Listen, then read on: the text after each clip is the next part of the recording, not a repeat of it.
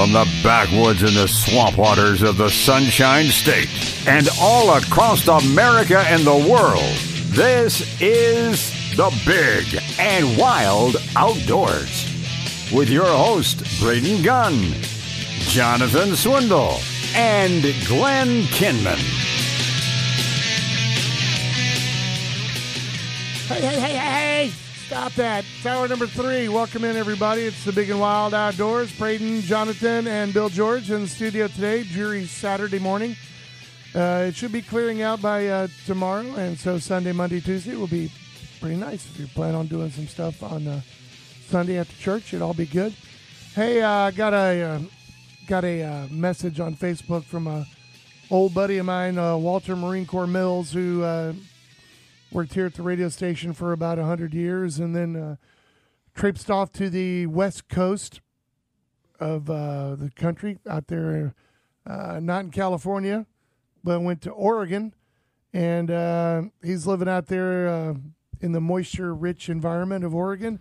They're trying to catch up with California. And uh, he sent me a uh, message saying that this is his first year. He put in for a deer tag uh, to hopefully get out and shoot some uh, black-tailed deer.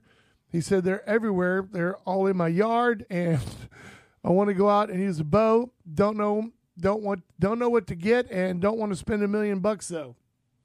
So uh, If I his told him, if his budget is a million, I think we don't want to spend a million dollars. Yeah, but I'm just saying, if it, if we got nine hundred thousand for a bow, I think we could get them covered. A titanium bow with uh, I think it could gold have spun I string. think it could and- have self- Rambo broadheads. What do you want? Well, I told him to call the show, and uh, you probably have some good suggestions for him.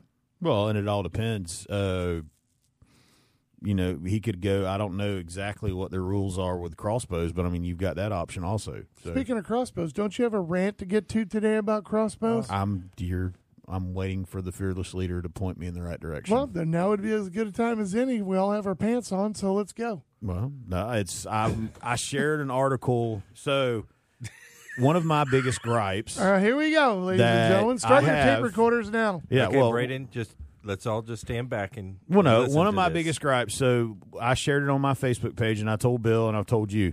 One of the things I want to start doing. Um, I follow the people like Sportsman's Alliance, and you know, just on and on and on.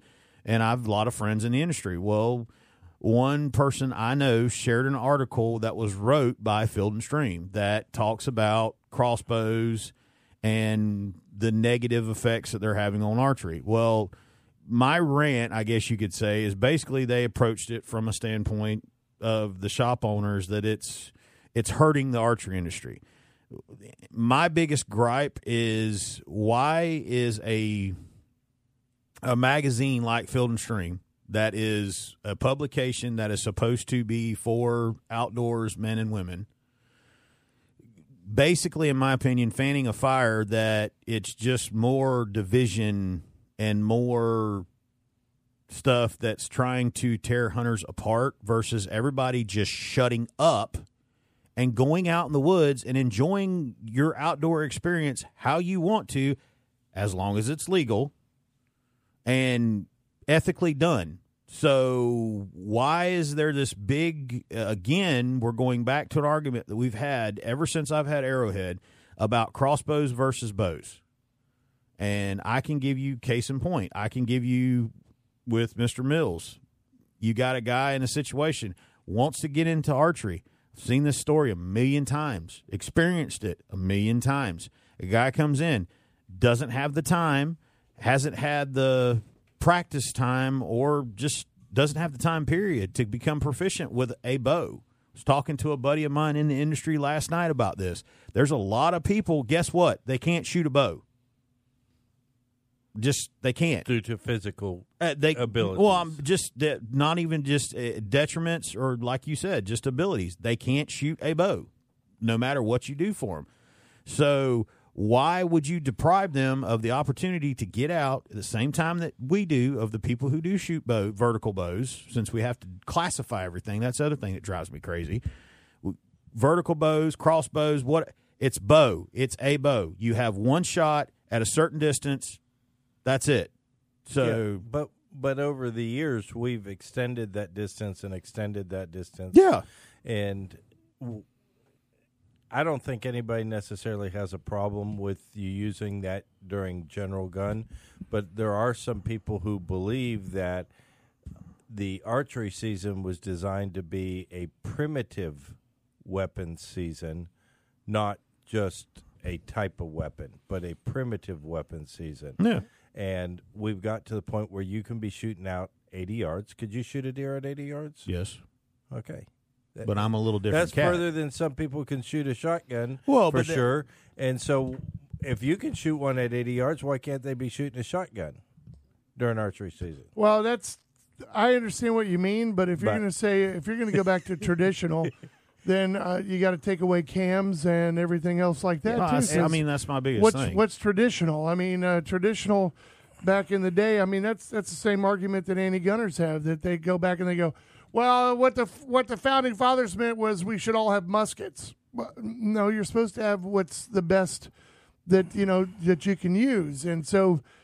I'm with Jonathan on this one. If you think uh, there's older gentlemen out there who don't want to give up, they can't pull a bow back anymore, they want to be able to get out in the woods and have an opportunity, um, then a crossbow is a legitimate thing to do it. Yeah. I think that their big, I, I think what their big thing is, is they push so hard to get them legalized during archery season and even during muzzleloader season. I know that some states you can only use them during muzzleloader season. You can't even use them during regular archery, traditional archery.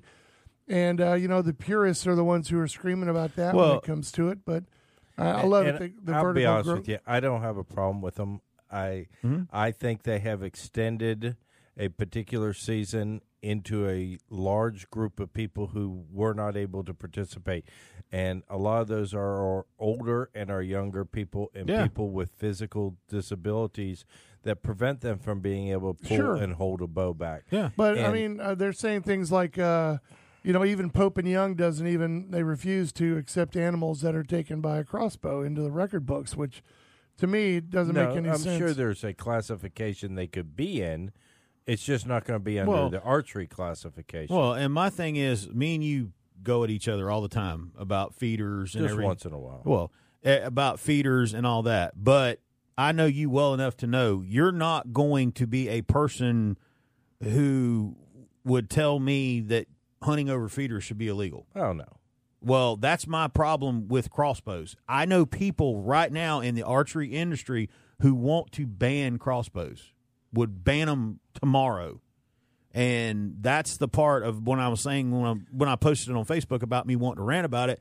That's the part that drives me crazy is eh, we have all these opportunities because what what have we talked about for years since Okay. I've been on the shows? Getting people involved in the woods, and you're trying to take away something that could get more people involved in the woods. So once again, we're being our own worst enemy. I mean, well, I mean, if you look at the numbers, uh, I know that Ohio actually uh, did a did a little survey on it. According to this here, uh, they said back in 1981, before the full crossbow inclusion, the number was around 30 percent of the deer harvested were taken during archery season. That was a decade ago, and their harvest report uh, made up about 25 percent of the state's total deer take. Well, last year it was 45 percent, and it actually exceeded the gun harvest. And 61 percent of those animals were taken with a crossbow. Yet, for the seventh consecutive season, overall license sales have declined in the state. They were all hoping that if they included crossbows, it would bring more hunters to Yeah. the table. And I don't know that if it brought more hunters back to the table, it brought more people back the ability to get out and hunt than maybe had given up in the past.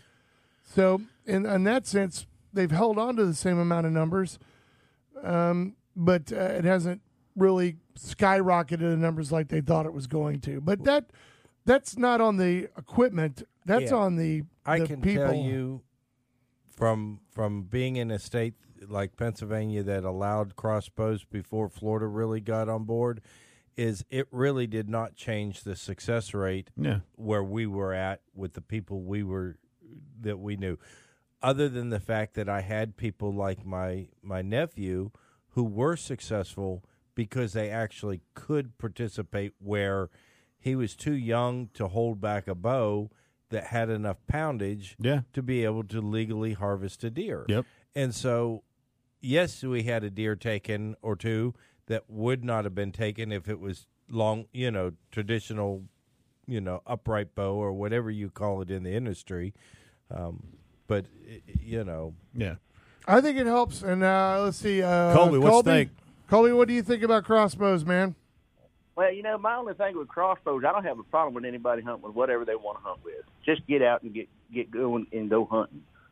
But my thing is, is there too many people that don't realize that a compound is just as effective. I, I've seen a lot of guys put down compound bows in favor of a crossbow because crossbows have this mythical ability to, to kill Exactly. them 100 yards so much faster, hit so much harder, and they're just that much more effective. And I call baloney on that. Yeah, well, Toby, you know, you've been out in the woods long enough. I mean, uh, I think that uh, just like anything else, most of a lot of guys that I know that used to be gun hunters, they went back to archery because it was Well, a quieter, simpler time, and, and, they could. this and they is could somebody that Do could back me up because Toby, you worked at my shop before when Mr. Davis had it, and I mean Barnett. Let's we can go down the line, but I mean, eh, you we've had this conversation before. The kids and the other people who can't do what we can do with a bow. To me, I've seen it time and time again where you get them out there with my daughter. I mean, for God's sakes, took her first deer this year. You get them out there and you get that taste for it for them, and then when they can get to a bow, they will gladly start shooting a vertical bow. Well, that's that's what I would like to see a lot of shop owners try to do is wean them off of the crossbows. Yeah, You know, you get a lot of guys that come in uh, and they'll say, "Well, I can't get a compound bow because I don't have time to practice, or I don't have." You know, the the technology that's available today in the compound bows it takes a minimum of practice. Let's be honest. yes, sir. You know, you, you- there's not that big of a, of an advantage to a crossbow, and I just I would like to see more archers have that realization. Yeah, And uh, as far as it impacting the harvest or what, you know, ten percent of your hunters are going to kill ninety percent of the deer. I don't care what weapons in their hand. you know, it it comes down to hunting, not not what they're killing them with. yeah, give them a season and they're going to especially what I've been seeing you post, big boy. not lately. I've been tagged out for about six weeks now. There, that's what I'm. That's my point. I'm chasing squirrels and pigs now, and uh, yeah, I don't want to go back a couple of segments or nothing, but uh, if he'd add a little bit of, of jalapenos to that beef broth he's stewing them squirrels in, Yeah, old Bill'd be a better man for it, I guarantee you. Yeah, I agree. That was pretty bland, if you, you, ask you me. need to get you need to give a pressure cooker version of your book. no. Pressure cookers. That's That, for beans. that was nice. Oh, Pressure man. cookers are for beans and such. Right. I stew mine on this. I stew mine uh, old school. I just quarter them up, throw them in there with some, some good vegetables and a little There bit you of go. There you go. See, he don't mind a bone or two. It's all good, Yep. right, salt. Toby? Oh, man, I, was, I was raised up eating around the bones, whether it's chicken, squirrels, rabbits, fish, you name it. See, Diego, I'm not the strange one. Yep. All right, Toby, Now, we got to take a break, man. thing. We got to take a break, man. Thanks for calling this morning, man. We love you and miss you. All right, love you guys too, man. We'll see you soon. All right, bye. All right, we got to take a break. It is the Big and Wild Outdoors. We're brought to you by our good friends over at G5 Feed Outdoors and our good buddies over at Brandon Ford. Number one. Stay with us. We'll be back.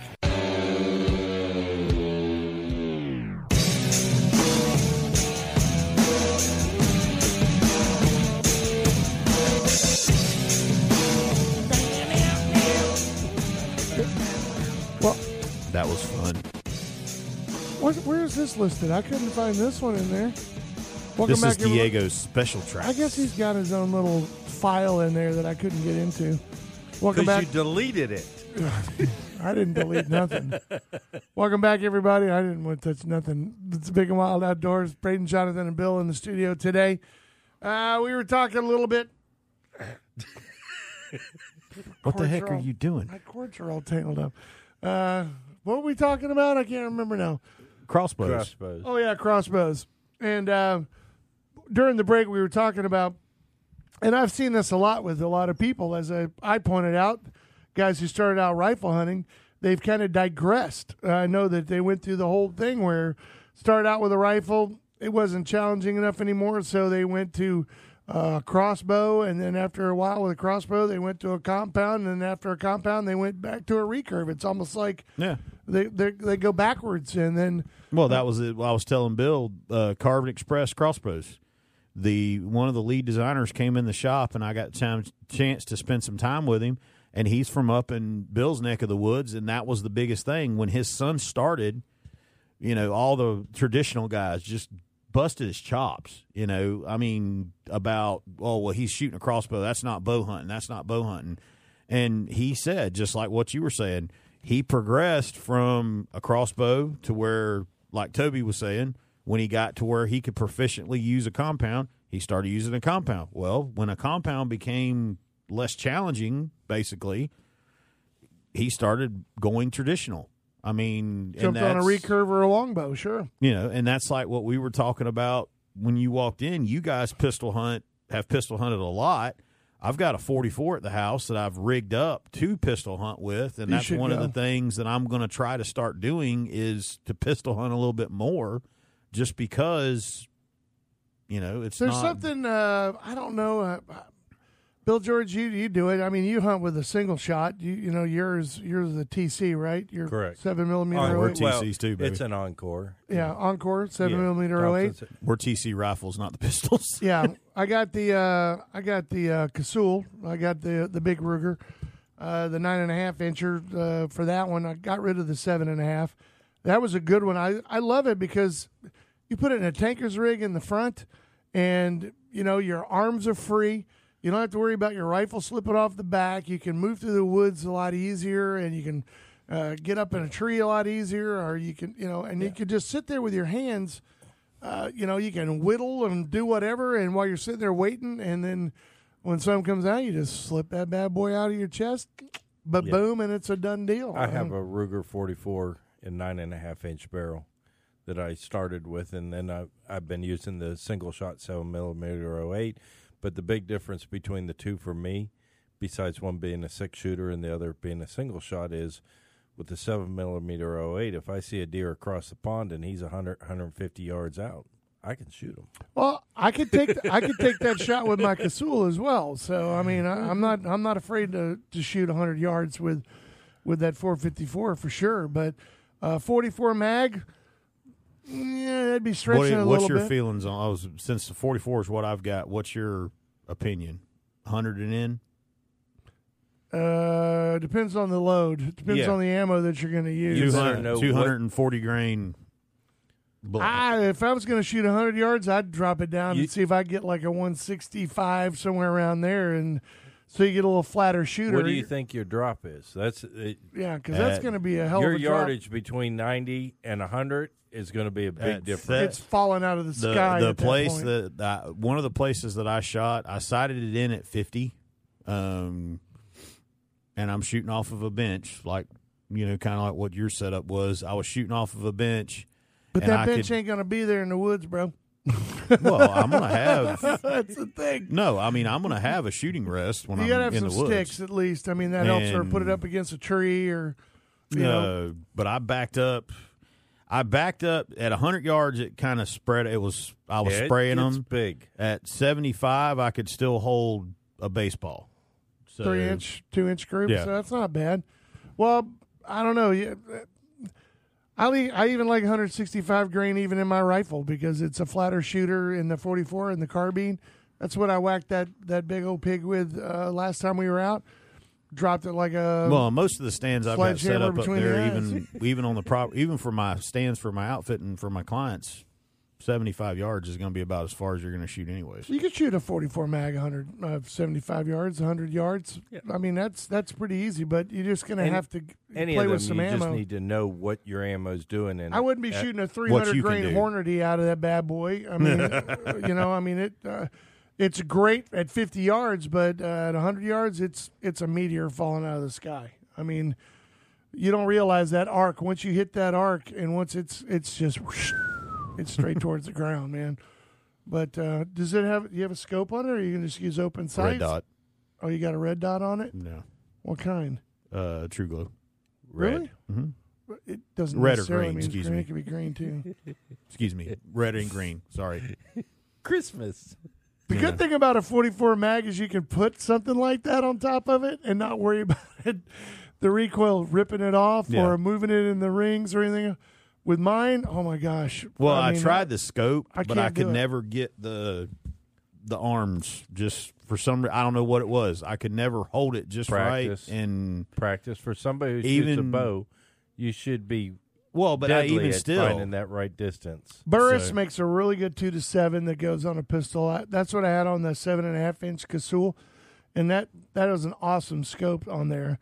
It's got a great view, arms length away. You know, you can see perfect. And At, uh, at two power, it's not so so bad as far as trying to line it up. because you can hit anything from twenty or ten yards all the way out to forty yards with a two power, and You can shoot a lot further than that at, at, with the two power if you needed to. yeah, Yeah. and But- with the seven, if you cranked it down, you better have it on some sticks or something. Otherwise, it's like You things see moving every around. movement. It's like moving around like like you're doing jumping jacks. And, But uh, it's funny because I was uh, being there sitting in a stand for a while with time this to buck ain't spend. that big. Why am I shaking so I- bad? you know, it was a rainy day on Sunday, a little drizzly off and on when I was out there. I was taking my cell phone and trying to find the right distance to line up to get it. Oh, you sound like me on the spike scope. Jeez. you It- guys it- and your technology. It- oh, I was just playing. I didn't even I didn't put a scope on the new one or the I nine was- and a half inch. I, I- didn't want one on there. I was trying to think if I could take a picture with that alligator through the scope, you know, with the crosshairs on them. If that would be a better picture. you know what I would I would like to have. I wish I don't know if anybody makes one. yeah, that'd be a great picture for. All I could picture, uh, uh, I had that FWC. twenty-two. I was like, man, I could, I could hit that sweet spot right there. It's straight under the stand. Dude, you see that video of that guy shooting that crocodile with that bow? Snuck up behind it, hit it in the sweet spot, literally just stoned it. I mean, this is like a 16 foot crocodile. He hit it and that, and the man just Hit it where boom, it counted. didn't even, and just like, and that was it. It was Good night. over. It was all she wrote. All right, we're going to take a break. It is the Big and Wild Outdoors. Braden, Jonathan, and Bill George in the studio. We're brought to you by G5 Feed and Outdoors. I'm Brandon Moore.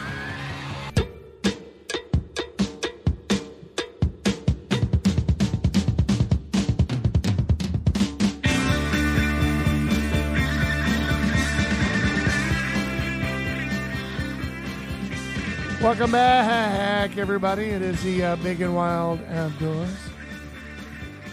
I guess Bill had to go water some bushes. Maybe. He might have forgot something in the car. I don't know. Oh, wait. Is that him? No, Oh, that's Steve. Oh, you know what? Steve came in. What was the story? He said some dude you knew what happened? He got beat up by some hogs or something? Uh, well, I looked it up, and apparently, uh, Yoenis Cespedes, Cespedes, that plays for the Mets, a guy that I know is a bow hunter and has property in South Florida, has a big ranch in South Florida. Apparently, he was uh, in a little bit of an accident with a pig that they were trapping. That's what he said. He said he uh, was trapped a bunch of them. He guy went in there to go get one of them out or something like that, and uh, ended up getting cut or something, and uh, may not play this year or something like that. I don't. I don't know. So, visited the ranch at various points and agreed to overall. So what you did the the story? Um, okay, well, so yeah, at one at one point it says that the Mets were considering an attempt to void his contract. Uh, with obviously with him doing this, he owns. I know he owns a property down there that he's gotten into hunting and all that, and he's got his own piece of property in South Florida.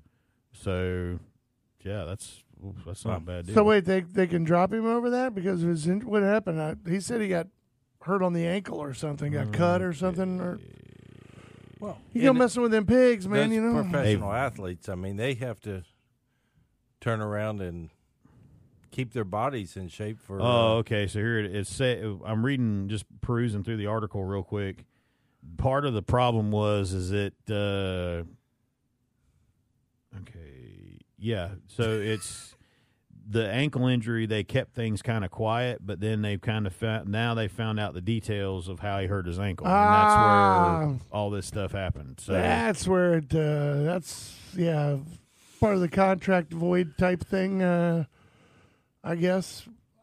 You know, I will say that uh, Steve and I, you know, we did a few we did a few hunts out on the days back with some football players, and we had some that tried to do some things while we were out there, and uh, Yeah, it was a boar. It says right here. It says the boar was released uh, from a trap on the ranch and either charged or otherwise startled Cespedes, causing him to step backwards onto a hole and fracturing his ankle. yikes! Oh, so it wasn't actually the hog that hurt him. He stepped on a hole. So Well, then that that could be uh, maybe that's why he could uh, fight it a little harder and go. Well, it wasn't really the pig that injured me. I, I just stepped in a hole. So uh, they that, said they that said that they're uh, the debate whether Cespedes sidestepping a boar while protecting his property qualifies as a risky activity, oh man. constituting a contractual violation.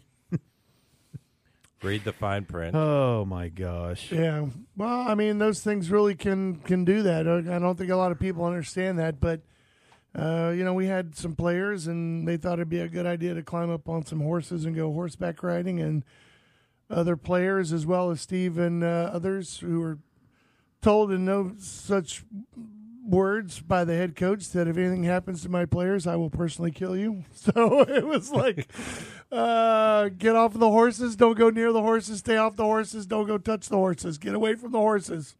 Uh, you know, Stay back away from anything that will poke you, prick you, bite you, or Yeah. otherwise injure you in any ways. we're this close to going to a Super Bowl.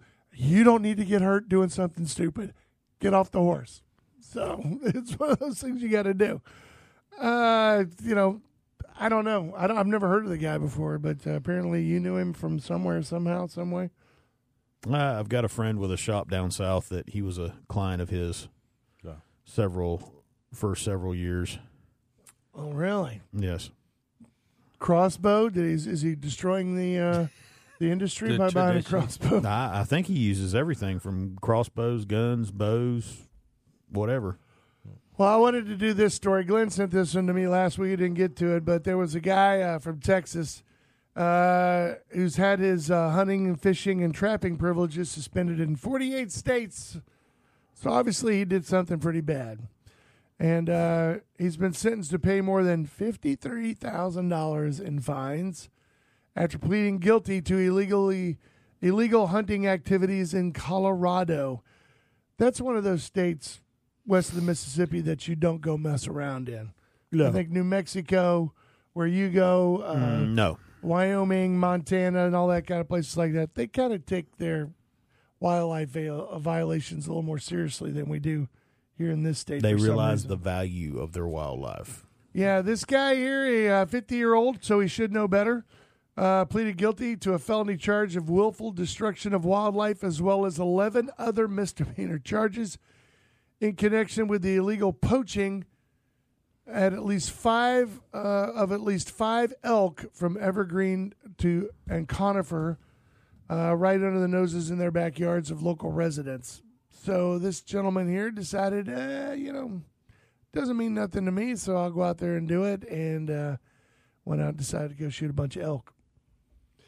So 53K is what they're going to slap on him. And then, of course, Why? I mean, And and I always laugh at that. You know, he, you lose their hunting rights in 48 states, and it's like, okay, what what what about the other two? well, it's not just that, but, you know, you yeah, don't. but wh- who's the two states that are holdout? I, I don't know, maybe Hawaii and Alaska or something. I don't know. I don't know. Maybe that's a trivia question for next week. Yeah, do, well- do your homework. We'll find it out. Yeah, but that could be any. question. Maybe it's a state that they don't have reciprocal agreements with uh, when it comes to that kind of stuff. That's But that's if a, 48 states can agree on losing your hunting rights license, you'd think that you could get the other two on board. maybe it's two other states that you really don't want to hunt in. Louisiana. I just eh, well, but I, What's and- wrong with Louisiana? I My don't know. thing, I'm just saying. Rhode Island, uh, you know. Well, but my thing is, and you've brought this point up several times. Look at what they did to him versus I will not name other states, but what they would quote unquote charge you with for poaching and Oh, trespassing gosh, uh, and you know Uh, it- Pennsylvania turkeys uh, considered big game. You shoot one of those out of season, uh, it, it's either three or five years you lose your hunting license. Exactly. I Exactly. mean, it's it's not a joke I For a turkey? for a turkey. Seriously. Yeah, Well, I mean, that's good on you. Uh, That's considered a big game, an eastern in, turkey. in, in Pennsylvania, turkey is a big game. I, I'm sorry, and That maybe just I'm just weird. a little raw when it comes to this subject, but I think that people that poach and do stuff like that, that they deserve a little jail time. Well, uh, you know, I do too, some, but I, some I, people I think don't agree with all the rules and regulations, and I I have two different classifications of people who poach. I have see that's people, what I was going to go. I, I have I have people who I know who over the years have been sustenance hunters and Yeah. when their freezer runs out they're going to go get something to eat and I look at that Oh, yeah. particular person differently than I do looking at the 18 20 year old kid running That's around the with ones the I'm talking about. trying to shoot a deer out the window um, the people to me see the thing is is the first one you're talking about I wouldn't even put the connotation of poacher with that because it's they're not poacher. wa- they're not wasting the animal. Uh, My problem is is the people that go out and shoot just to shoot. I you mean, know, shooting a turkey out in proximity to a feeder, it's against the law. It's poaching it. Mm-hmm.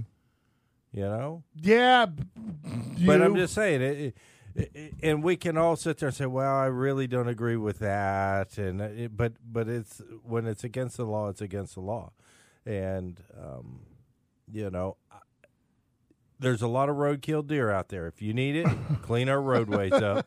Um, yeah. uh, wait, we can't have I- this one. It's been okay it- for a couple of days. it- you laugh, but I say that's my one of my economy gauges. When That's- things are good, there's a little few more on the road, and when Yeah. things are a little tighter, uh, the roadway's pretty clean. yep. Well, uh, speaking of uh, bad people doing bad things in the woods, if you go to our Facebook page, we have an update on there for uh, the two young gentlemen who were seen doing uh, bad things out in the woods with a with a buck deer out there.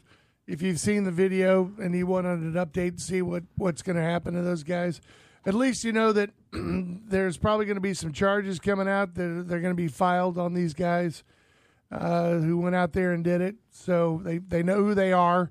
Apparently, one of the kids is the stepson of a chief of police up there. Who, as soon as he was aware of it, picked up the phone and reported it. He was the guy who sent the the, the, It- the he video did and not everything. try to hide. He Nope. did- it, it, it- you know, sometimes tough love is the love that you got to give. Yeah, and uh, these two kids are probably going to learn a really hard lesson when it comes to that kind of stuff. And I, I did find out that um, the bill, the law that, or the presidential deal that President uh, Trump passed about animal cruelty does not pertain to wildlife, just domesticated animals. So uh, all the things that all these people thought was going to happen to these kids because the new uh, new deal the president signed, uh, it's probably not going to happen. So it's going to be done on a local level. I'm sure there'll be lots of fines and probably uh, picking up dead animals on the side of the road, little community service type thing. What do you think? Hmm. Their penalty is going to be a much worse than anything that they're going to get from the government over the years. Um, yeah. It's it's going to be the social scarring.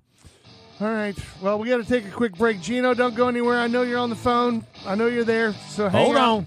Stay with us. We're going to take a fast one, and we'll be right back. We're brought to you by G5 Feed Outdoors and Brandon Ford. Stay with us.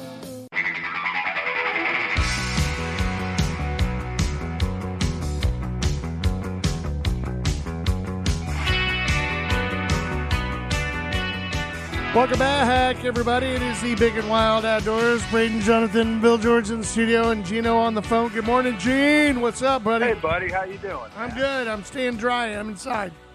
Well, it won't be for much longer. You're gonna have to get out in your truck eventually, and it's not. It's knocking on the door, buddy. I So, know. Hope, hope Looking you at bought a sombrero or something.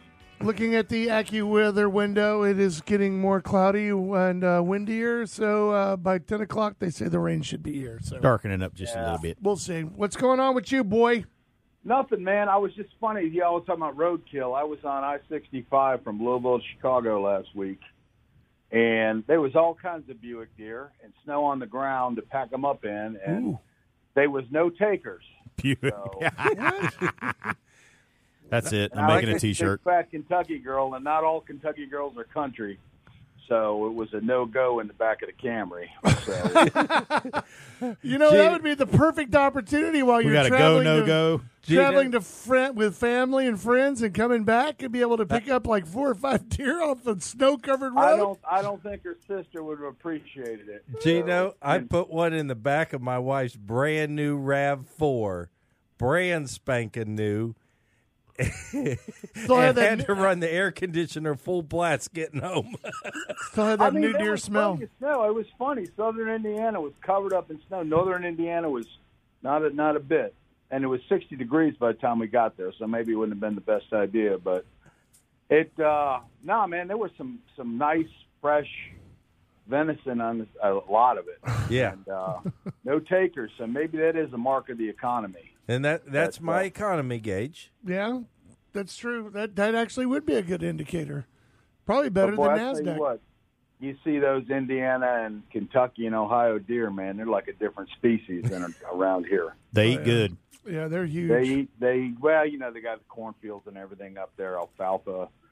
All But they they have a whole lot harsher winter than these youngins do down here. well, you know, I mean, maybe the harsher winter kills off the weak weak stock too. You Yeah. know? Yeah. So Well, they don't wear anyway, t-shirts up there. They got uh, nice, uh, comfy sweaters on up there up north. They got they got nice sweaters and they got uh you know they they got some bulging muscles inside of those sweaters. Well, and I got to ask So- you this: uh, on your drive up there, uh, did you see a lot of them on the on the side of the road that weren't dead? I mean, were they still hanging out, or I You mean, know, I did not see a one hanging out, although I wasn't really looking. I get up there halfway, and they got, I don't know if you've ever been through Indiana, but they got all these windmills, miles and miles and miles and miles of windmills up there. Giant, uh, I don't know, you know, one of those stupid things you spend a $100,000 worth of copper and carbon fiber to make $10 worth of electricity, but Obama makes you feel better about it. So, Yeah, anyway. you're doing your You know, part. Well, you know, one nuclear plant as big as my garage could outproduce these 10,000 windmills that kill birds and do a lot of harm to wildlife. But uh, and now, anyway. and And they look so pretty. and then and now they're burying uh, the useless ones that don't know because they only have a limited lifespan. yeah, and, and, and then, there's you no know, place to recycle them. So now they're burying them out around Casper, Wyoming. So they're uh, they've uh, become part of just another thing in a landfill somewhere. Well, you know what? It, it makes some people feel good, makes some other people just shake their heads. I And I just think lo- I'm talking to three of them right now. Well, hey, dude, I love it every year when we go out to New Mexico and we hit 40 right there just around Amarillo and all that going into New Mexico and you just see the stretch of what you're talking about. You have all this beautiful just postcard scenery and then all of a sudden windmill, Covered windmill, with windmill, windmill, Yeah, windmill. And they're disgusting hauling looking. them out there as fast as they can put them up. Yeah, and somebody's getting a big tax break, and like I said, you know, it's not, you know, it's not so much the, the windmill; it's all the infrastructure and copper and everything else you got to Yeah. put together to make this just to feel good. You know what I mean? It, it makes you feel good, and it probably wouldn't power. It probably boil your coffee in the morning. You know, it's I, I mean, it's just That's know- about it. You know, it's really funny you bring that up because uh, I don't know if you heard the story, but the guy who uh, shot five elk over there in uh, Colorado ended up having to spend about fifty-three thousand dollars in fines for killing uh, five elk uh, improperly. Let's put it that way. Whereas the people who put up windmills, they are exempt from uh, any fines or anything else for any rapture raptors or any other protected species that are killed uh, from the windmills. Golden eagles, bald eagles, uh, red-tailed hawks, any peregrine falcons, anything that's protected under the Federal Species Act, they're exempt from that, so they can kill as many of them as they want to. yeah. How about that big hairnet going up in downtown St. Pete right now, man? Oh, I saw that. Actually, I saw some story that they were having an issue with it, so I don't know what's what's going on with the hairnet. I, I went against it myself, and it just kind of conflicts me that anybody that really knows anything about animal protection would know that was a horrible thing. Besides the fact it's in hurricanes and everything else. Well, I call it yeah. Well, I know a lot of people questioned if uh, birds and we're going to get to go out there and see uh, pelicans all tangled up in it. Uh, you know, and uh, the the artist assured them that the openings were big enough for the for the birds to fly through. So it should Yeah, be. I'm sure they could fly through on a good day. You know, you could probably put a 747 under the Skyway Bridge, but I wouldn't want to do it every day, man. You know, yeah, The wind conditions need to be just It right. has to be kind of perfect. Yeah. Well, Well, Just go throw a bunch of bread out and see what happens. that's It what I like said. Grandma's laundry, man. That's what I said. I said- it's a mud fence. I said when all those tourists get underneath that thing and start whipping French fries and, and Cheetos up in the air for the uh, for the uh, uh, for the seagulls, we'll see how many of 'em, uh, make it through the hairnet. Yep. Yeah, it'll be interesting. I, I, I, I just, I just don't understand how people, people that think they are pro animal, and I mean, honors are as pro animal as anybody in this world, man. They're pro habitat, they're pro everything, and yet these these other people, they just they don't see the forest for the trees. You know, hey, look at these beautiful windmills. Yeah, they're hacking up the golden eagles, so that's all right. No, they love the forest until they want to build a house and they cut all the trees down. they, they, they're they're sponsored by Ginsu. Is that what it Yeah, is? do, do as I say, not as I do, right? yeah, but against is at least a useful tool that you can use. Yeah. Uh, well, Gino, thanks for the call, man. Stay always dry. enjoy the show, guys. I always enjoy it. That people that pretty much same minded as me. There's darn few on the radio. Yeah. No. We don't think appreciate it, we don't think anything like you. We hate people who go out and catch fish and, and, and kill deer. Exactly. Yeah. Exactly. Yeah. All right. Tuna comes in a can, man. That's right. Tuna is born and raised in a can. Let's see it, And Gene. meat comes off a plastic plate at the public. That's right. It's grown on there. So, all right, guys. You guys have a happy New Year, man. You too, Back buddy. at you, bud. See you, Gene. Stay dry.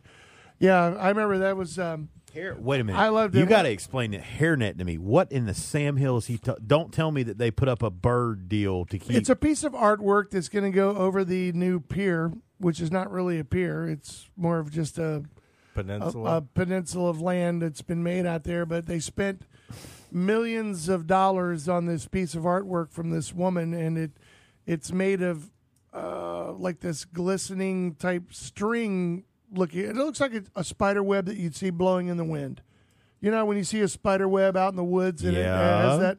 That's what it looks like, but it's horizontal, so that it's over the top of it, so that as the wind blows, it, it moves it and it glistens and it, you know, it's it's a moving sculpture type Maybe it'll rope keep thing. the birds away. but you know? obviously, it's made of a rigid enough material that it's going to last. I take it, I guess it is. I don't know. They haven't which really given- means that given- when the birds fly into it, it's uh I don't know what it's made out of. uh, to be honest with you, I, I heard the the ropes were going up and that it was up and blowing, and then uh, they said they were having some issues with it, and a lot of people raised up the the bird thing and everything else on that, and then, the artist assured everyone that there would be no birds trapped in it, so it'll all be good.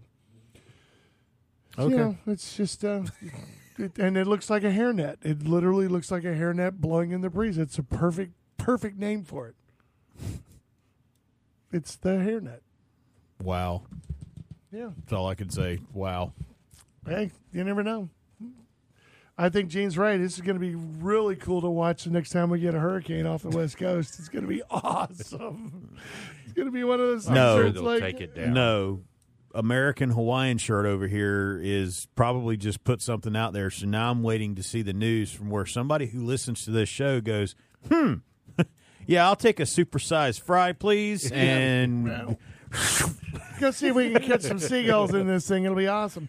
Uh, just before we get out of here, let me remind you guys, uh, my buddy, uh, our buddy Rick Felita, uh, great call maker, turkey call maker. Don't forget that the uh, Florida Wild Turkey Extravaganza is going to be happening on February 1st from 9 a.m. until 4 p.m. at the True Heart Ranch up in Webster, Florida. I know uh, Toby Benoit is going to try to make it there, and almost every well-known, great, ginormous turkey call custom call maker in the state of Florida it's a big deal. is going to be there, and uh, admission is absolutely free. Parking is absolutely free, and if you want to get out there, I would suggest you bring a little bit of cash money. Uh, that way, because a lot of these vendors, all these craftsmen from all over the state of Florida, We'll have stock. are going to have stock. But just to run down some of the vendor lists that are going to be out there on February 1st, uh, Ed Mueller, uh, Mueller with uh, Indian River Leather, uh, Rick Felita, Cypress Creek Turkey Calls, Scott Fletcher uh, with Osceola Game Calls, Pistol Creek Calls, T&M Ranch Custom Calls, Red Hills Turkey Calls, Kevin Vaughn, Spring King Turkey Calls, uh, Thomas James of Jameson Turkey Calls, Gary Graham of uh, Uncle Papa's Calls, Linford Custom Calls, Scott Ellis is going to be out there, uh, Dixie Champion Steve Fowler uh, with Champion Custom Calls, Kevin Farr with Pecker Record Turkey Calls, Mark Hughes with Custom Beard Displays, Martin Owens, Strut No More Totes, and Brute Hoot local locator calls, uh, Jim Shelley Persimmon Hill calls, Ernie Edwards Headbuster calls, Jeffrey Erb trumpet calls, uh, Roger Bivens uh, going to be out there with his calls, Larry Stevens, Billy McAllister, Daniel Butler, wildlife artist, all those people, and there's still more to come. So I mean, it's going to be huge. And we're trying to get out there so we can broadcast live from out there. So we'd love to see you out there. That's going to be up in Webster, Florida, at the True Heart Ranch. You can go Google it and find it. It's not that far off the interstate, it's just south of Panasoffkee. But we're going to have a good time out there. February 1st from 9 until 4. Go check it out. Go look for it on Facebook. We'll see you guys next Saturday. This is the Big and Wild Outdoors brought to you by G5 Feed Outdoors and Brandon Ford. See you next Saturday.